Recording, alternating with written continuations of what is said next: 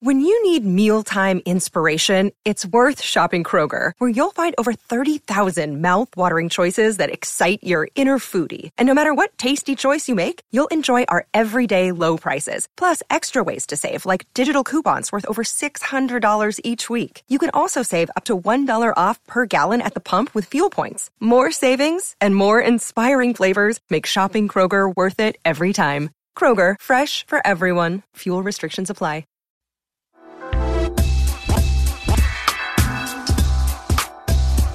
Good morning, Elsie. Good morning to you, Jess. How's it going? Great. How's it going with you? How's it going with you?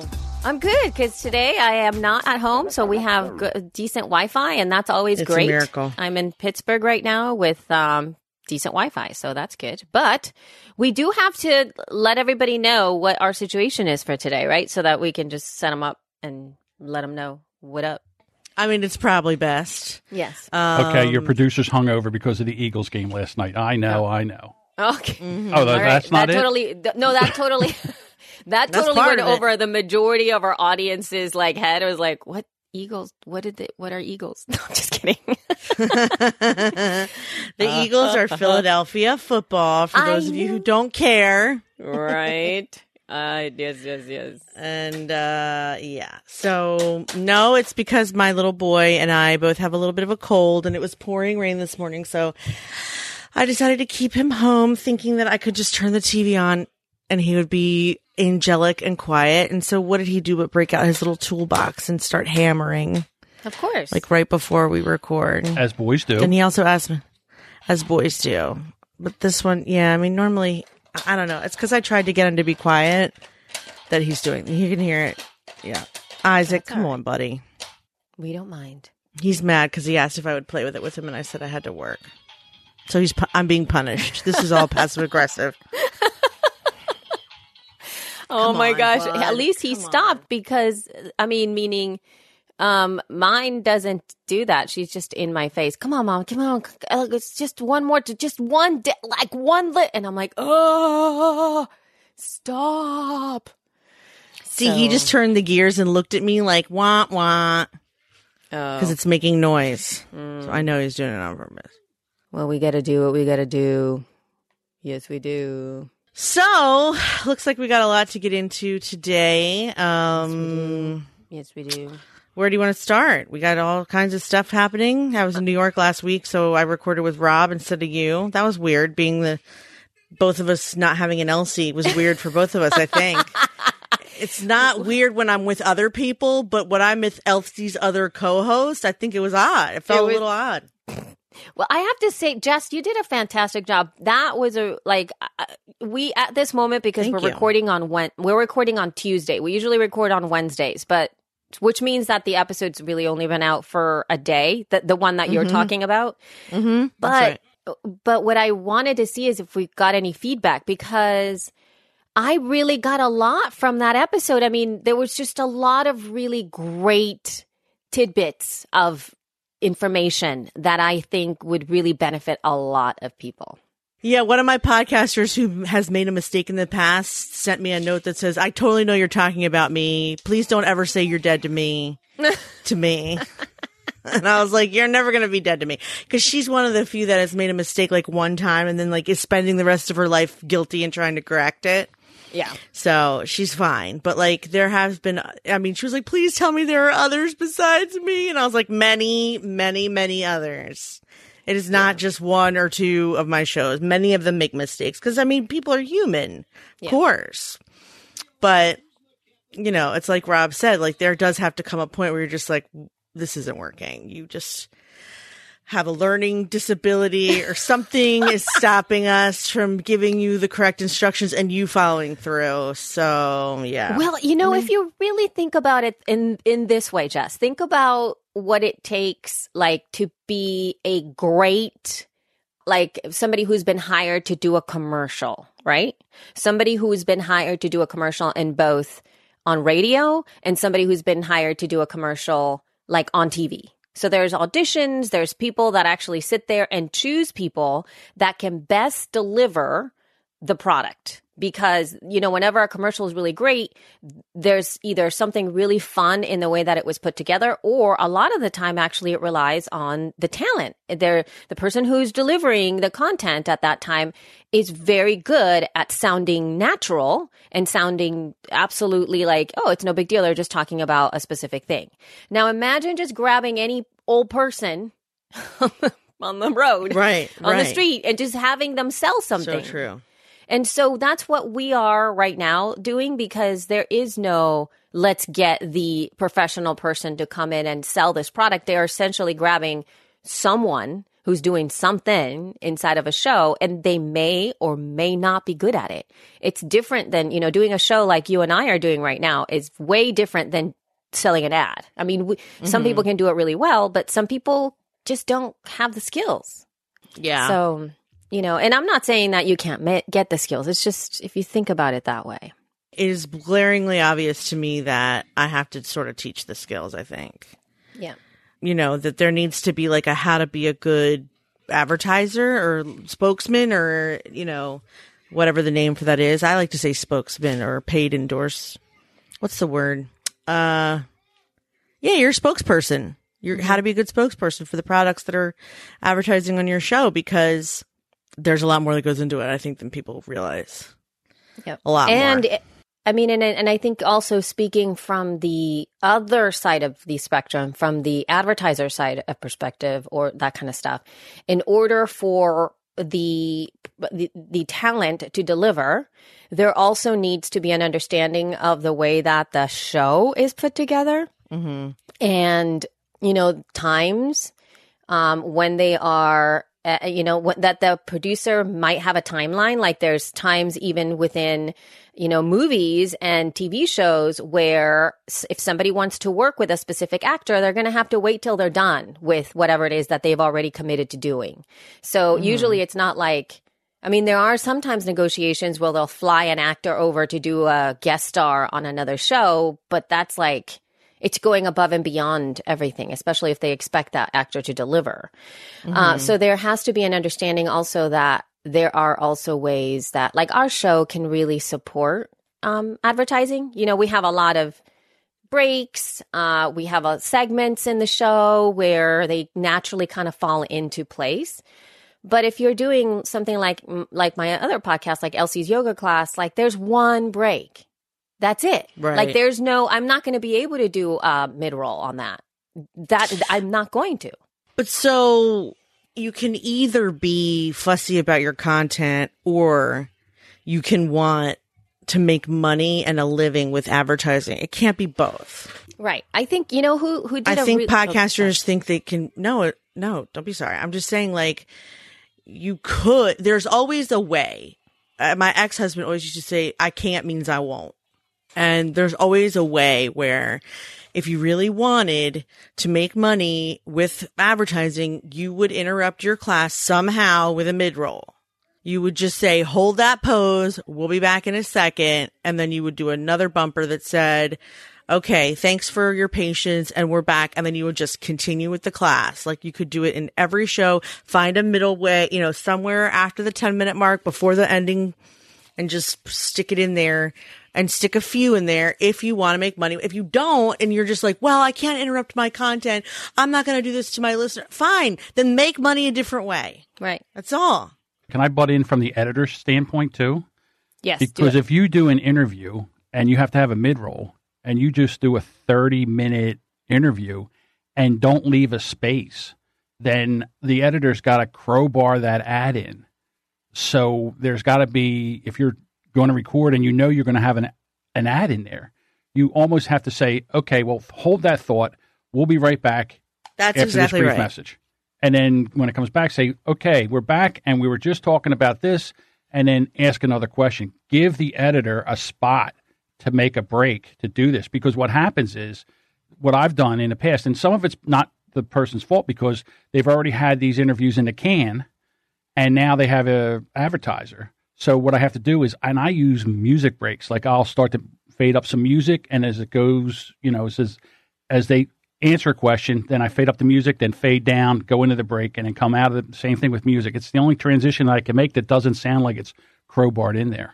I gave my old editor verbal transitions, and I said, pick a time in the middle that seems like a good time to break. And he would go around the middle mark and he would listen, and then he would stop the thing. And then you would hear me saying, we're going to stop right there for commercial break. We'll be right back. And then he would play my ad. And then I had another piece. He would say, okay, now back to the program. That's it. That's perfect. It was the same every time. Yep. That's perfect. I didn't make it a part of the conversation. You know, like I didn't have to supply him with anything special. I think the music fade up and down is brilliant. That's a perfectly good way to do it. I think that I was just going to mention that before, you know, when John was chiming in here, it's interesting because if this is like, this would be a really great idea for somebody who is just starting out that really wants to at some point have sponsors on the show. And you have to remember that sometimes maybe it could be as simple as brought to you by or something like that, where really it's maybe your own stuff. Maybe it's your own stuff that you're putting in there. Maybe at this time you don't have a proper sponsor or whatever. But from the get-go, to do what John was talking about, which is it's something that I was just on a show. I was just on Awarepreneurs. I don't think the episode has come out yet. And what Paul did was, you know, it was a pretty long conversation, but he was really focused in on making sure that it was almost to the T to an hour.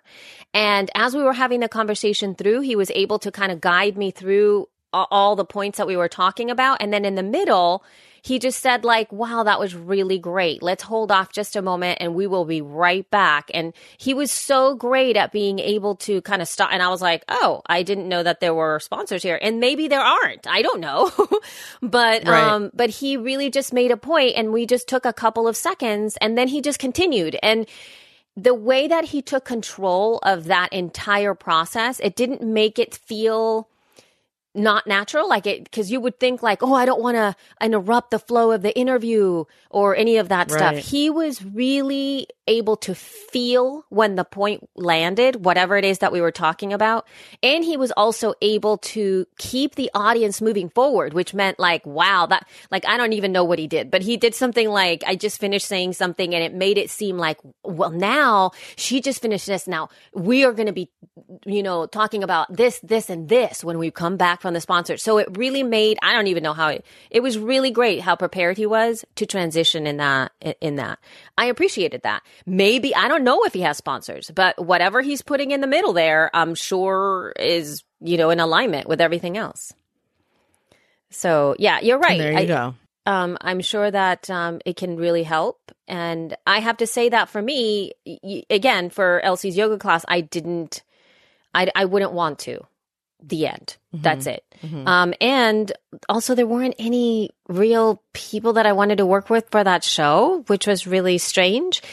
And the other thing sometimes is like they would come up to me, or I was offered sponsors after the fact, sort of like, you know, the sponsors come in for a very gigantic buy.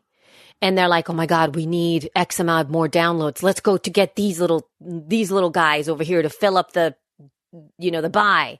And so it's sort of like, whatever, we just need download numbers. Pick these guys. They've got good numbers. And it's like, well, no, I don't want to. Well, why not? Well, I don't want to. Well, why not? Because I don't want to. So, yeah. It becomes this sort of like push and pull where it's like, I feel so compelled to be part of this thing because it's a sponsor, but is it really worth it? So not if you don't want one. No. I know, that's what I'm saying. But it's like it feels like you have to because you're part of this big thing, and we would love for you to be part of it. And it's sold in that way, but really they're just looking for more download numbers. They're just looking for more impressions, not your show, just more impressions to fill out the. Yeah, that's all. So how was your experience with NAB? I mean, I know that you kind of alluded to the fact that there were lots of gearheads there, and there was like, it seemed like, It's not really for us. No, there's lots of, I mean, yeah, it's very high end. I mean, some of the you know, the hardware there is like $1,000 equipment. Yeah, it's all kinds of like editing software, but it's like nothing I've ever seen before. Nothing that the average podcaster would want. I don't know that there are even sessions that we would be interested to attend. I I don't think it's there quite yet. Like, it says it's for audio people, but I mean, these are probably people who have been doing like professional radio and broadcasting for a really long time. And that was only one part of it was the audio. The other part was just a regular NAB. So it was all video cameras, lighting, screens, computers, all kinds of equipment. I mean, I'm making it even sound more cool than it was. I tried to walk around the audio section and I was just like, I don't even know what. It wasn't even like being in a podcasting type of show. It was like being in a scientific show about lasers and spectrometers or something. Like, none of it looked normal and usable for anybody like me. And I just would pop in. I popped in, saw Rob's session, popped in, did my session, walked around for a second to see if I needed to stay, realized it was ridiculous, and left. There was just no reason for me to stay because I had no idea what I was looking at. Yeah. I've never been to NAB. I think the only time that I kind of sort of saw NAB is when it was going on at the same time with New Media Expo because they were right there, right?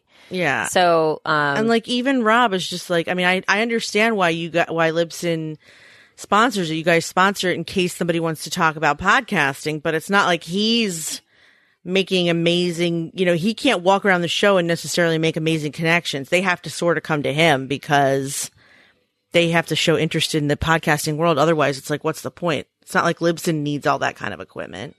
Yeah, no. And you know? I think that part of going into NAB is really based on the Libsyn Pro account, you know, and that's right. Actually making those deals is very important. And most of these, you know, the how to podcasts like this and the things that we and the people that we serve are not Libsyn Pro users. In fact, they're probably not listening to our show. So Libsyn Pro users are the people that are buying those thousands of dollars of cameras. They're thousands of dollars. They are established media people who are now trying to, or even not even trying to start a podcast, but like simply creating.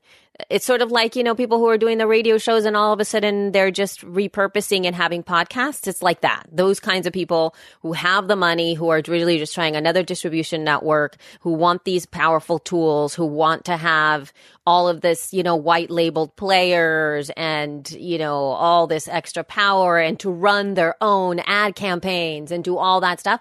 Those are the people that those connections move in through. Right. Exactly. So it's total corporate. And so that is why it's important to go there for yeah. a company like Libsyn. Right. It's really not that important for us. Exactly. I mean, that's a different thing. So should we do some news? No. The news you can use for the informed podcaster. Podcasting news. So this article, I think you brought it over here. Google buys their own iTunes thing. Yeah. Business. What do you think of that? They're buying. Yeah. They what? Go ahead. It says Google acquires 60dB to compete with Apple Podcasts. They acquired the podcast app, which was founded by the former Netflix execs. The transaction should help Google boost its podcast efforts. I mean, Apple did kickstart the podcast genre, but we have no idea. I mean, I guess Google is trying to get their little piece of the pie by acquiring this app. Oh, it says we're shutting down on Friday, November 10th, and we'll be joining the team at Google. We came to the conclusion that in order to accomplish our goals, we'd be better positioned if we joined someone with scale who shares our vision for what's possible with digital audio. Interesting.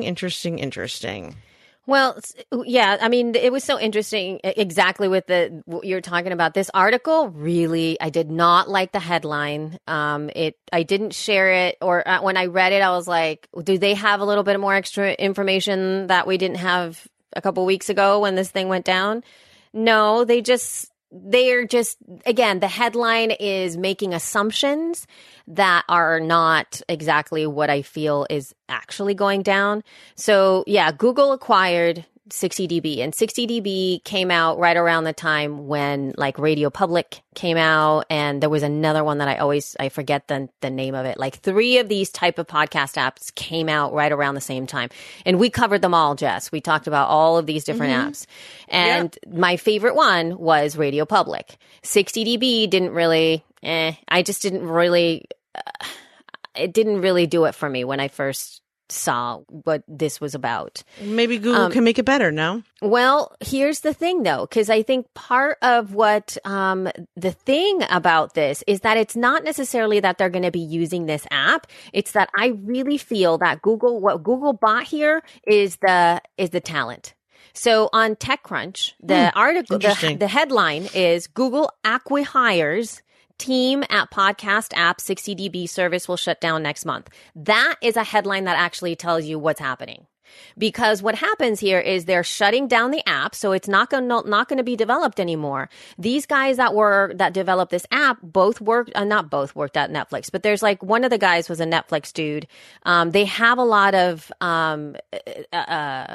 experience designing or actually coming up with this type of thing. And I think what Google has desired to want here is that algorithm, that search algorithm and the way that Netflix works and all that kind of stuff. They're really hiring the brains behind this. They're not hiring the app or they're wanting to develop the app. I have a feeling that they're going to add, this kind of talent to whatever it is possibly that they're developing in there. I'm not sure that they're going to build on this or simply have 60dB all of a sudden have a Google label on the outside of it. No, they're shutting it down. Yeah, they're shutting it down. So what I feel Google has done here is that they've hired the team. They wanted the developers. Yeah. Gotcha. So that in fact, that doesn't really necessarily like it just it make that so this edgy labs this thing that you linked into. I read this article yesterday and it just seems like it's like Google acquires 60dB to compete with Apple Podcasts, but it's like that's not really what it is. They just want to develop better podcasting tools with these people. Do they or do they want to not have iTunes run the show? I don't know. I don't think that I don't think that Google is that. So you think they're editorializing? Face. Yes, absolutely. With that title, yes. I think TechCrunch did that article from TechCrunch absolutely brings you like the specifics really quick. And also Business Insider did one too. It says Google again acquires podcast app 60dB. That's literally the news is that. And we can speculate on what happens afterwards. I mean, it does say at the bottom, it's not clear how they're going to exploit the technology and team expertise, but the acquisition should help it secure a chunk of the market. If so, they do something about it. It's all editorializing. Because I didn't realize that. The other thing that happens too, though, is that there's been a couple times that the Apple team has bought. I forgot the Swell. They bought an app called Swell that was a podcasting type app as well. And everybody was like, "Ooh, Apple buying Swell. What's going to happen with that?" What happens is they shut down the app, and we haven't heard anything from that again. Mm-hmm. And Swell was also one of the sort of like highlights of Swell was that search functionality of being able to search certain types of things, or I can't remember exactly how it worked, but that was like its like selling point. And then they bought Swell and it disappeared. So there are times when teams go out there and they will buy certain apps because they want to shut them down or they want to use specific bits and I think it's more about the brains of the people that they've hired. They want those people in. So I don't know. It's just that it's just that one article. It's not that this isn't big news. In fact, we got a lot of feedback for 60dB. It's like as soon as it happened, what does this mean? What does this mean? Did you see this? And we're like, oh my God, yes, we saw it. So I think it means, Google is hopefully listening and wanting to step into the game, which is all great. It's fantastic. I love it. But kind of like staying in this conversation about apps, I'm sort of going to move CastBox into the mix. Have you seen what CastBox is, Jess, yet? I have seen this. Yes, I have. Yes. It's like an app that's similar to it looks like what the podcast app used to look like, actually. Right. It's like it's one like, of the hi, we took Apple Podcasts since you guys screwed it up, and we're gonna we're gonna just keep it the way it is. Thanks, bye. Yeah. One of the best things about this app, I think that actually, speaking of good acquisitions, I do feel that maybe Google could have bought this instead of 60dB, and that would have been a fantastic purchase. Mind you, it's created by an ex-Googler. So she used to work at Google, this woman. She is a female CEO, people. She completely did this on her own. Obviously, she has a developer team or whatnot, but she kind of saw a need and created this app. And the beautiful thing about CastBox, if you have not checked it out, is you need to go download CastBox. It is a free app. It used to be supported by ads. It was one of those free apps that had ads popping into it. But she decided to remove that because of she wanted to concentrate on the user experience. So that's why she started to raise money. It's literally identical to iTunes. Absolutely. And it's so much better because when you're searching for stuff there, you actually get results. Imagine that. And the second thing is results. I know. The other thing is that it also does... It gives you results based on the transcription of some shows. So if it doesn't have a keyword in the title or it doesn't have a keyword in the title of the show, it can actually give you results based on the title. The term being said in the podcast. How cool is that? So that's one of the only apps that does that. So the search functionality for CastBox, I feel, is fantastic. This is probably going to be one of the ones that I tell people to download, especially if they're on Android. If you're on Android, CastBox, and you are a new listener or somebody that has an Android comes up to you and says, like, what are these podcasts? Can you show me? Like what these are, I would actually send them over to CastBox because it will give them a wonderful experience to be able to discover shows that you've never seen before, where it actually is delivering search results right in your face. And I don't know. I mean, it's a lovely interface. The only thing that I don't like about it is that because they've been focusing in on the discover, searching stuff there that is really great, the actual player itself is not as refined. So the player is a little it's not as sophisticated as some of the players that I tend to use when I'm listening. And also the show notes at this moment don't have hyperlinks. And that's something that's a kind of a little bit of a deal breaker for me. Yeah. Because most podcast apps have hyperlinked show notes and they look so nice and it's so wonderful to be able to click straight through when you want to. But CastBox doesn't have that at this time. But I'm really excited that it's doing so good. In fact, Jess, I don't think that you listen to as many as of the stats that we do for Libsyn because they're kind of dry and they're at the end of the show. But usually what Rob does is that he breaks down by user agent. And then, so the user agents are essentially he'll say Apple essentially is always number one in terms of the podcast apps and things like that. Like they rule the world. But then he breaks down the top 5 other mobile apps that are being used by other people to consume content. And those 5 apps almost never change. And if there's a new app that comes into the scene, it's very, very low, almost minuscule amounts of people using it. But what was really interesting is that CastBox rose all the way up to, I believe, number 6 in one, it went all the way up. I mean, so that for us was a show that of the power of Google, because what happened is CastBox was featured on Google Play, the App Store. And so when it was featured in the App Store, it literally pushed it all the way up. And I think that can show you what an app for Google could actually play in the world of podcasting. So right now, CastBox is doing really well. I'm very excited by it. Yay! Yay, CastBox! What did he say? Yay. He said yay. Oh, yay. So I want to address one last thing that isn't in the show notes that I feel that people need to know about. Because I know it's going to be sucky. But is it about iTunes? It is. It's actually about... I know. It's about Apple Podcasts. I don't think I've talked about this, and it's been a problem. So... Okay. All right. So now what's happening is that when you go inside the podcast app itself, and let's say you search for... usually what used to happen if you searched inside Apple Podcasts for a term like, marketing or... I don't know, agriculture or any of that kind of stuff. If there was a keyword or yoga, all that kind of stuff.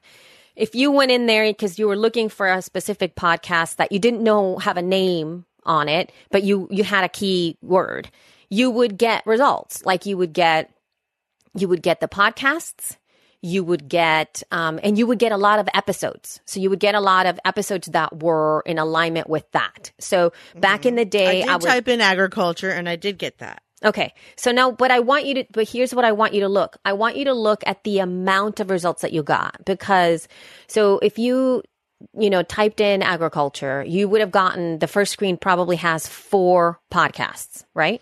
Yeah, and then when you see all, it's 7. It's 7, and that is it though. Yeah, that's it. That's it. So here's the problem though. When I used to type in that, you would get the podcasts and then you would get hundreds of results. So you would just keep on scrolling down, just like Google, where it's like, page 1, 2, 3, and you can keep going down a rabbit hole. And especially for the episodes, whenever you got into the episodes, you would really get a lot of results. And so I was able to discover a lot of different shows. Like when I was doing a lot of learning about Facebook ads, I actually went inside of the podcast app and I searched Facebook ads, and I got, not only did I get the shows that were all Facebook ad specific, but I got like a slew of results of other podcasts that had covered Facebook ads. And so I was able to listen to all that. Now that's not there anymore. And the results are skewed to a very specific type of podcast. So these are like the parameters around that you've got essentially a ton of all-time subscribers in iTunes. That's the number one skewer. A ton of all-time subscribers in iTunes. Nothing else. So the results that you're getting are people who have been in iTunes since its inception usually, and most of them have pod faded. So you're not getting any of the current podcasts that are covering whatever it is that you're covering new. So it's kind of disappointing and very frustrating.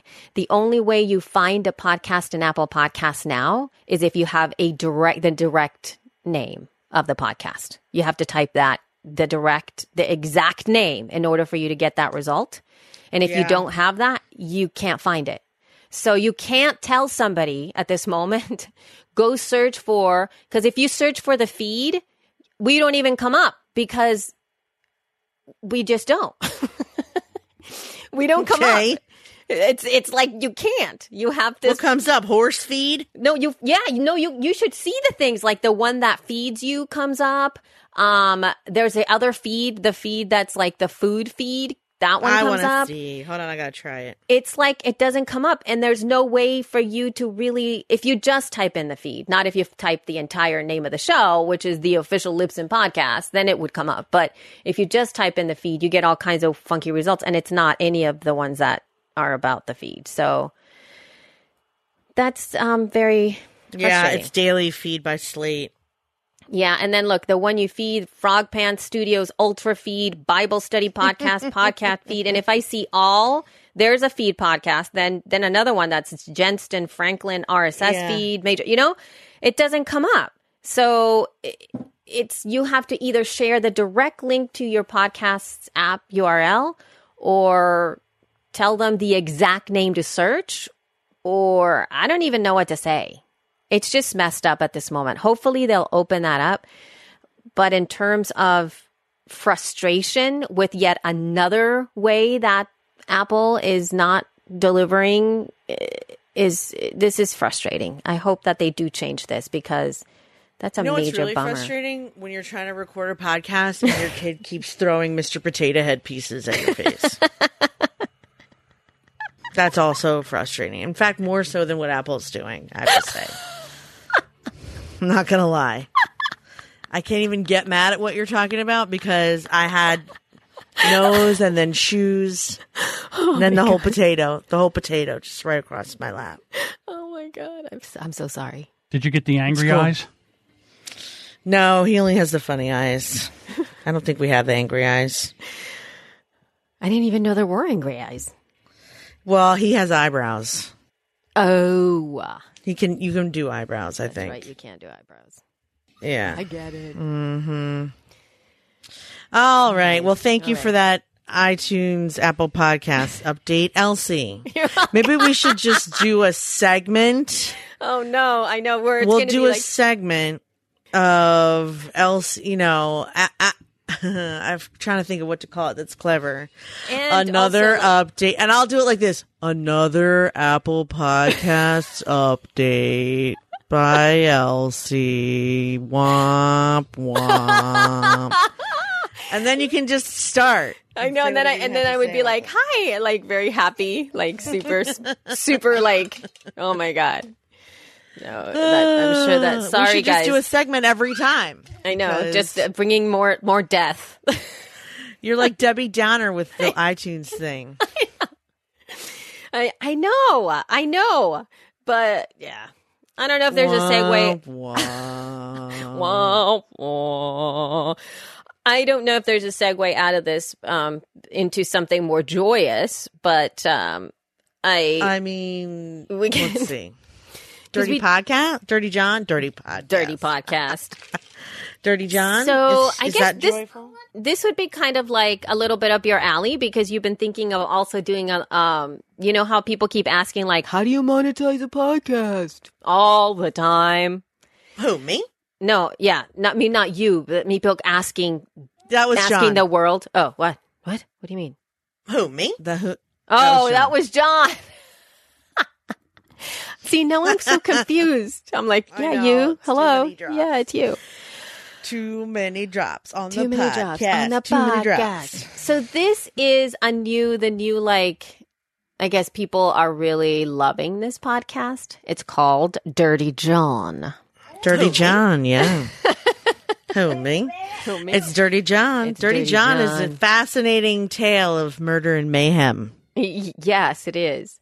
And so, yeah, if you want to listen to that kind of stuff, go ahead and binge listen to it. Or actually get this, Jess. It is actually completely and utterly readable. So he did a 6-part series where it's completely written out. So you don't even have to listen. You could just read.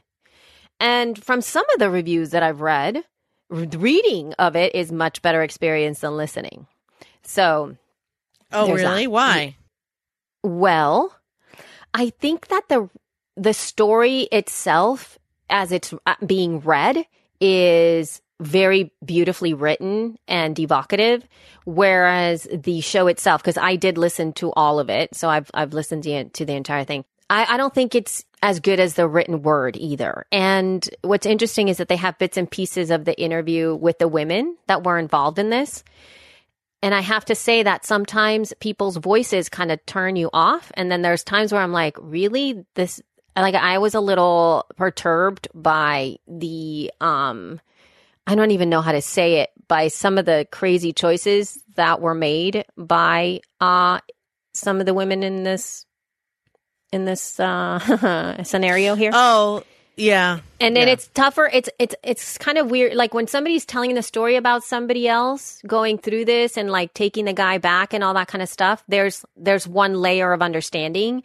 But when the interviewer is actually asking the woman, like, why did you take him back? And she kind of doesn't even have an answer. Like there's a point where you're just kind of go like, oh my gosh, like is this for real? How do you not have an answer? Yeah. Like it's just so kind of crazy because it just seemed like. I think women do that because they don't have anything better to do. Oh, but this was, I mean, it was just so crazy though. I mean, I'm sitting there going, And also he was very persuasive. Well, it doesn't matter. He was scary. is what I'm saying. He was scary. But he would be scary and then convince you. Have you... I've been there. That's why I'm not too judgmental. Haven't you been in a situation where the person is off and then they convince you that you're off? Of course. Well, so that's what was happening. Yeah. Like, I used to get mad at my ex for spending all the rent money on pot, and then he would say things like, "Lighten up, Francis." Right. And then you would go, "You're no fun. I deserve to have. I work 16-hour days. We have 2 children. Like, if I need to... you know, do this, then it's not fair for you to," and I'd be in my head, I'd be listening to this going, right, but it's the rent though. Yeah. But isn't it the rent though? Yeah. You know, like, yeah. But, and yet still it's partially for the sake of knowing you're not crazy, but not wanting to argue. You know what I mean? It's just like, you can only argue so much. Yep. So he was, and maybe, you know, and like her at the time, I don't think, it's not that I had nothing better to do, but I didn't have very many options. I was really young and had a baby, and I don't know what her deal was, but in a class in college, it was a communications class, but it was like one of those, it was called Love and Gender or something like that. Mm-hmm. And I learned that women stay in a relationship. They don't stay in a relationship based on the relationship. They stay in a relationship based on what they think is the alternative. And depending on what that alternative is, they'll stay. So, for example, if they feel like, even though he hits me, is he the best I can do? Is there anyone else out there that will give me X? If not, they'll stay and put up with it, depending on whatever it is their values are. So if the value is to have a handsome husband or money or athleticism, whatever it is, they'll stay. Yeah. It's sad, but it's true. And if you look at women who stay in the relationships like that, at least for me, I kind of stayed till I felt like I could have better options, or at least until I knew I wasn't crazy, you know? I think that part of it, you're right. I think that there's a lot of different layers to this. And I think one of the reasons that I was so, is because I've been there, and I would hope that when I guess you know what it was? Like, this guy didn't hit her, though, right? He was just nuts. Like, I never got hit. I wasn't in a physical relationship at all. I mean, I was being manipulated because he was older, and I was insecure, so he seemed smarter until he didn't. Right. No, he was absolutely a dangerous human. I mean, he really was. There were, like, countless – there was, like, all of these things that she found out about him, that there had been a myriad of what do you call those things when restraining orders? There were a lot of restraining orders put out with other women that I put from him. He had totally stolen from them. He was jailed. He was in jail. I mean, there was like all of these crazy things that he had done where she found out about it. And that's why she ended up sort of like leaving him and wanting to get the marriage annulled. And then all of a sudden, and she took him back. And I was like, I know. Oh my God. I know. And she has older daughters. And she had, like, all the money she had. Know. So I was just like, are you not afraid he's going to take half of your life? I mean, how can you pay for, I don't know. Anyway, I was just like, what the hell? Regardless, though, people are loving it because it's an interest, because you can't not listening. I mean, you can't, like, you kind of want to know, like, what happens, right? Yeah. Because in the end, I'm like, this guy will make her life hell for the rest of her life. Like, he's that kind of person who will forever mess your life up for the rest of your life in all kinds of different ways. But the for reason whatever that reason. The reason that I'm bringing this forward is because this was a headline. And so here's the headline on Digiday, and it said, "How the Los Angeles Times used hit podcast Dirty John to drive newsletter signups." And so I'm bringing this forth more from the marketing point of view for podcasters, because we get these questions all the time.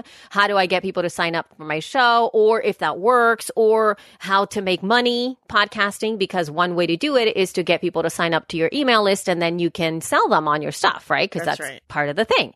So here's some information that they mentioned on the show. And mind you, this is one of the biggest shows right now in podcasting. I don't know what their numbers are, but it's getting a ton of press, and it is hitting all the buttons where people like to, you know, this is the kind of stuff the majority of people kind of are really into. So it said, 2 weeks prior to the series' debut at the beginning of October, the Times ran teasers for the series across the print issues, along with the digital house ads, telling readers they should download the Essential California newsletter to find out when the new episodes of the show would be available. So anybody that visited Dirty John's written components on the Times site also got a Bounce Exchange notification calling for people to sign up for the newsletter. So that's smart, right? So that's like essentially a pop-up. And they were already sort of driving the narrative around you need to listen to the show. You gotta be in the know. And the way that you know this is through the newsletter.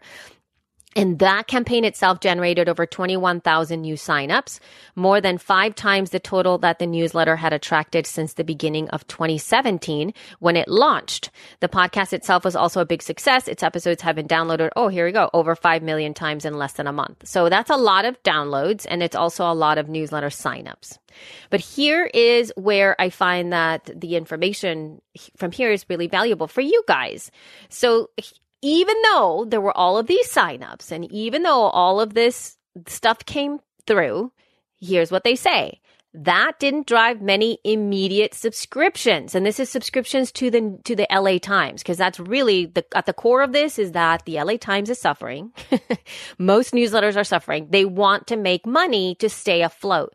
So signing the newsletter thing is great, but really what we really want is the subscriptions. So that all of this stuff has not driven many immediate subscriptions, with Campbell calling the overall subscriptions during that period fairly average. But Campbell is confident that there will be chances to convert them later. I think so too. Right. Email, Campbell said, is a top 3 subscription channel for Tronc, which reported 220,000 digital subscriptions across its titles in its most recent earning report. Yes. So that's the first step, right? Getting people to sign up for the newsletter.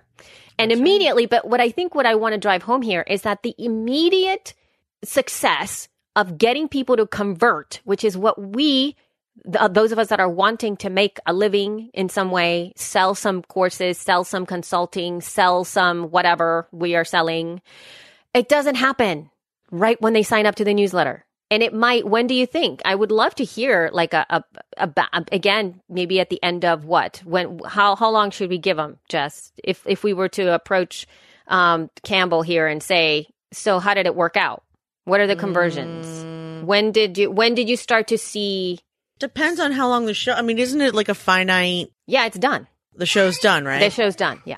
I don't know, like a couple months, 3 months. Okay. Because I would like to know that too, because I feel that we don't have that kind of data. It's like you get 21,000 subscribers, right? And they had a really great campaign to be able to drive people to sign up. But all in all, what happens next? And did it actually happen? Yeah. And do they have supporting material? Because Dirty John is what got them in there. If you don't have any more Dirty John-like things to offer, why are people going to stay opening up your newsletter? Well, and what else? Right. What else are you offering? Yeah, exactly. What's their incentive now? Right. To subscribe? It's an interesting question. Yeah. I can't imagine what the answer is either. Yeah. It's great that they did this. I think that it was a smart campaign. Really good. In terms of driving the subscription, campaign. It's a great, it's certainly worth learning from. For sure. So I'm interested to see if it actually helps the LA Times, because I thought I don't think they really had to invest. Well, you know what? I shouldn't say that, because I'm not sure what it took to get all of that audio, because it wasn't necessarily, the podcast itself is not beautifully edited, meaning with all of the wonderful transitions and that it sounds really thoughtfully put together. I don't even know how to say that. Thoughtfully put together? Yeah, thoughtfully put together. It seemed a little bit, if I may say, a little amateurish. But it's okay with me. I don't mind that. I think it was great because the story was so strong that I really enjoyed it. But I don't know what they got. They had so much tape and interviews with all of the women and a bunch of the guys in there and with the lawyer and all kinds of people's voices in there. So I don't know what it took for this writer to go and get all that tape. And I don't know if he did that in the first place and that's why he wrote the story. So it was sort of like he does that anyway. And then he wrote this story, and then they go, why can't we take this tape and make it into a podcast? And it was, I don't know if that's what was the thing, right? Right. So, but anyway, I just thought that we should do that. Do you want to talk about this longer episodes thing you put in here? I don't know what that means. Yes, I know you don't know what it means. Okay. Basically, we got feedback that says, I was listening to your show and I love when you talked about X, Y, and Z. I really miss the longer episodes. Why did you guys cut them? No, I don't think that it was that. It was that last one that we had was 40 minutes long. Do you remember why? No, this is before. This has been in my email for a while. No, it hasn't, because I saw exactly when it came through, because I looked at the times. Oh, my God. I looked at the times when I saw that email. Okay. The last episode that she wrote about, it was when we released that 40-minute episode. But she said a few of them have been short. Mm. What do you guys think? Because I'm still, I don't know. I mean, I'm cool with 90 minutes. I'm cool with 90. But no, you're not. But it's like it has to have like the amount of information that really needs to be in there. Yeah, that's true. Right. So, yeah. I mean, and there's like, it's sort of like if you're like finished at a party and then you're kind of done with the party, you got to go. You don't stick around until everybody's gone. I mean not this me. This party Maybe is that's... currently rowdy. This particular party has a lot of bikers in it and like some... Like, remember the end of Weird Science when, like, all the bikers show up and start spitting on the floor and, like, smell it? Remember? And Anthony Michael Hall's like, you come in here stinking up the place. And believe me, you do stink. Do you remember that? No. You've never seen Weird Science? John, do you remember that? Oh, my God. It's one of my favorite movies. It was so long ago. Oh, my God. His grandparents are in the closet. It's so good. Well, that's my situation right now. I've got the stinky bikers at this party. Slamming open doors, throwing toys in the mashed potatoes. Oh, my God. Bothering dad, bothering mom. I remember there was one time when the girls were so quiet and I was so excited. And I'm like, oh, my gosh, this is going to be great. And then I opened the door and the entire living room was... I don't even know how they did what they did. I'm just watching it. I'm not even in another room. I'm actually watching it take place. He's in the toy box throwing stuff behind him like he's in a cartoon. It's ridiculous. He's like his own little cartoon character. It's horrible. So, yeah, that was about the longer apps. You don't want to talk about the telenovela thing? Oh, my gosh. So let me really quickly talk about the telenovela thing. So I was kind of proud, you know, when I saw that because of the headline. Because again, I fall into the headline of some of these things. And it said the first ever bilingual podcast is also a telenovela, you know, and I'm like, oh, okay, cool. So I went and looked at it and, you know, Kate Del Castillo, I've been following Kate Del Castillo since I was a teenager, because at the time that I was introduced to her as like sort of like a famous actress, she was doing a novela in Spanish called Muchachitas. So all of you ladies, I expect to hear you guys out there who are my Latino women who watched Muchachitas when you were a teenager. Muchachitas. Tell me about it because I will love you forever. But anyway, I was watching Muchachitas and there was like essentially a bunch of teenage girls in high school going through, you know, all kinds of love things. And that's what I used to watch. And she was the evil one. She was like one of the evil ones in there. She's always cast as the evil one because she's very dramatic looking. She's very dramatic looking. And her face, and anyway. So I'm like, okay, so Kate has come up and whatever. And I saw that this article came up and I thought, oh, this is neat. It's like, this sort of narrative type podcast. It's called Celestial Blood, where the story is very convoluted. It's sort of like the story of Sol and Mundo Lucero, brother and sister twins who travel to Mexico from New York to their estranged father's funeral. And then once they go to the funeral, they find out that they've got 9 long-lost siblings who help them learn family secrets. And so it's called Celestial Blood because every single one of the children is named after a planet. Wow. I know. And So I'm like, okay, crazy. Right? And so then I'm like, okay, well, I'm gonna give it a go. I'm gonna check it out. I have to say that I was very sad when I heard it. I am a professional podcast listener, and I am open to almost everything, and I will listen. I could not get through the first 10 minutes of this. Oh my God. That is exactly how I felt, sadly. And yeah, no, not so good. Not so good. And Kate, Kate is the narrator in the show. So she narrates the story.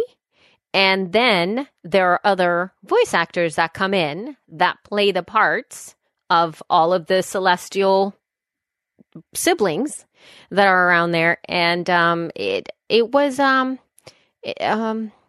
think that the script probably is not so good. I mean, I may be wrong, but I was not my cup of tea, and I'm very sad because I don't know. And so in this article, here's a quote from the article that got me very excited. It said, quote, "A lot of my work in journalism is to make sure that different kinds of voices and people are being included and we hear from them," she says. "So I really wanted to create a podcast for a public that's being ignored for the most part. My goal is to start a small revolution and to bring more Latinos to the medium and get more people to listen to them," end quote. So I want that myself. That's you running the show right now. Is it going well? Yeah. You're just like, how much can I talk? Well, I know. I was like, where did Jess go? She left, I think. Well, first he grabbed the mic stand. Oh my God. And then he started shaking it. And then when he let go, he poked himself in the eye. Oh, of course. Are you okay? Yeah. Are you going to be okay? Sad muffin. I know you need me. Give me a hug. Come here. It's okay. Oh my God. It's okay. Shh, sad muffin. Are you okay? I'm sorry. Did that hurt your little eye? Yeah. I know. Are you all better? Wait, is your eyeball still in there? Let me see. No. Where'd it go? I don't know. Is it on the floor? No. You better find your eye. My eye. Is it lost? No, yes, it's lost. It got lost? Oh, it's here. It's here. It's here? Okay, good. Oh, he's touching it. Okay, good. It's here. Oh, good. That was a joke. I know. I think.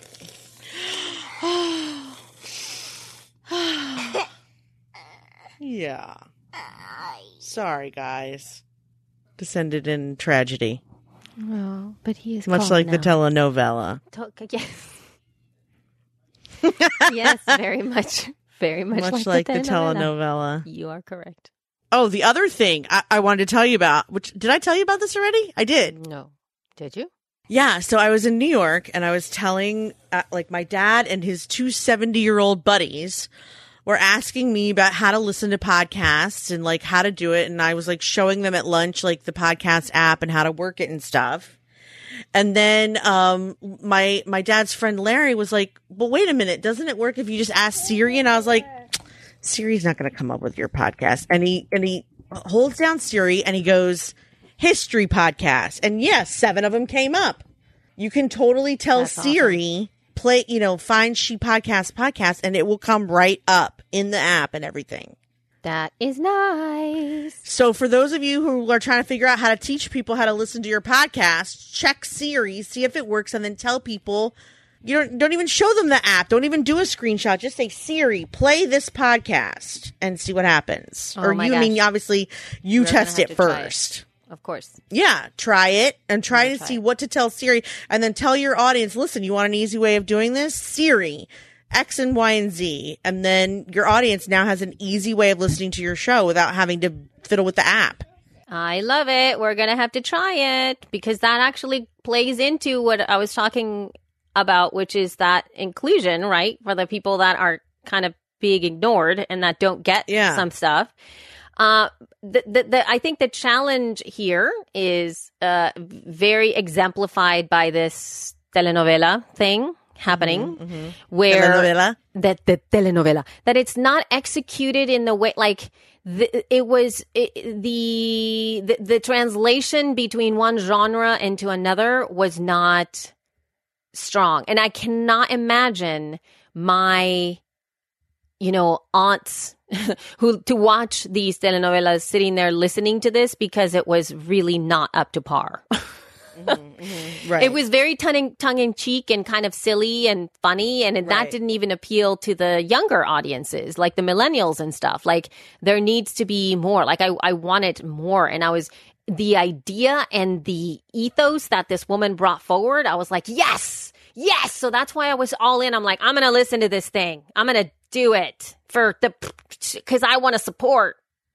And then I just couldn't get through it, and that made me sad. So, this whole that's funny. But hey, if somebody else finds it appealing, go check it out. So you can look at Celestial Blood. And you can go check that out and download it, and then let me know if maybe I'm wrong, because it is bilingual. It's like here's like English. It's essentially primarily English, and then it kind of goes back and forth. Like there's like Spanglish in there and some Spanish things happening too. But it's both. So how's that? Awesome. All right. It's a good place to stop. Yes, it is. It is a good... Before he pokes his actual eye out. Yeah, that would not be good. So if you guys have any feedback, you guys can send us some feedback over to feedback@shepodcast.com. Feedback@shepodcast.com. You can also follow us on Twitter @shepodcast. You can check out our Facebook page, facebook.com/shepodcast. And of course, our She Podcast group, who is heading, closer to 8,000 peeps right now. We've just updated our rules and regulations. Woohoo! So you can you can go and check that out. But thank you, Jess, and thank you, Isaac, for doing your absolute best. Come here, Isaac. Do you want to say anything? Yes. Come here, Isaac. Okay, do you want to say anything into the microphone? Yeah. What do you want to say? I want to tell my daddy we're watching the movie because it's over. Yeah, the movie's over. Yeah. And mommy's all done recording. Are you happy? It's not school day. Do you think you want to sing a song to the people before we go? Yeah. What should we sing? Should we sing Row, Row, Row Your Boat? That's off. No, don't take that off. Row, row, row your boat. He has his mother's mic technique. Yes, he does. I was about if you see an alligator. Don't forget to scream. Oh, my God. I just lost my hearing. I didn't expect him to do that. Sorry.